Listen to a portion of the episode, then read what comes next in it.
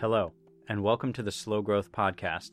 This is episode 1.5, Peace in the Present. This is a short summary of the practice that the artist from episode 1 used to take her mind back from her inner fast-growth demons that compared her success at every moment to the most successful artist she knew at that moment. This is a super common energy drain that not only sabotages our enjoyment of the present, but also undermines the quality of our work. So how do you steady your energy and maintain a slow growth heading in the windy, wavy seas of the fast growth mind? The following exercise is a great place to start, but it's not the only way.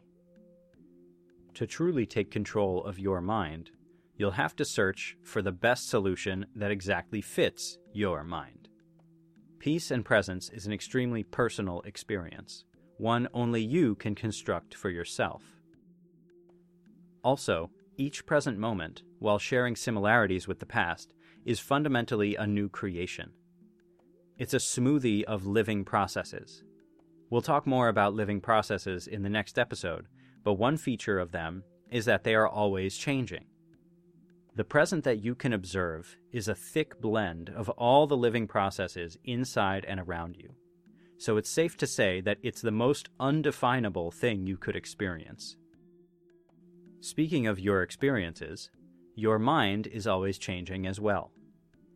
Patterns of brain activity and connectivity adapt constantly to keep up with the ever-evolving present, in fact. It might make sense, then, that you can't access this present moment by trying to remember a feeling from a previous present moment. To access this present moment, you have to slow your mind down, keep it from running away from you at light speed, but at the same time, you constantly have to catch up with the ever-moving present. Finding presence anew on each occasion requires your whole conscious mind. If you try to replicate some technique or hack that worked before, it usually won't work this time, simply because the expectation gets in the way of the experience. If you try to get present with any idea that it should be like last time, you are going out of the present and into the past. I would know. I do this often. While you can't get present by trying to relive the past, each present moment does have characteristic things you can look out for. Most moments have sounds, for example, colors, objects, smells, physical sensations in your body, emotions you might feel, thoughts in the mind.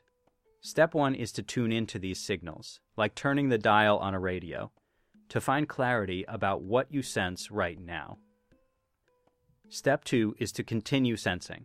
Keep reminding yourself of the intention to be present. Not get caught in any particular experience for too long, because then it becomes the past.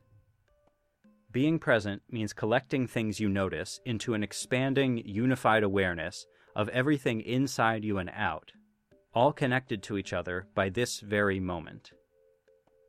Step 3, once you feel tuned in somewhat, is to turn your attention to something that brings you peace. While keeping some of that expanded focus on the everythingness, so to speak, just a bit more attention on the particular peaceful focus can be quite enjoyable, even euphoric sometimes.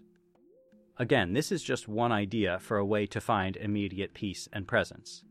While it might not work every time, it will work more the more you do it. Don't worry about the future for now, though.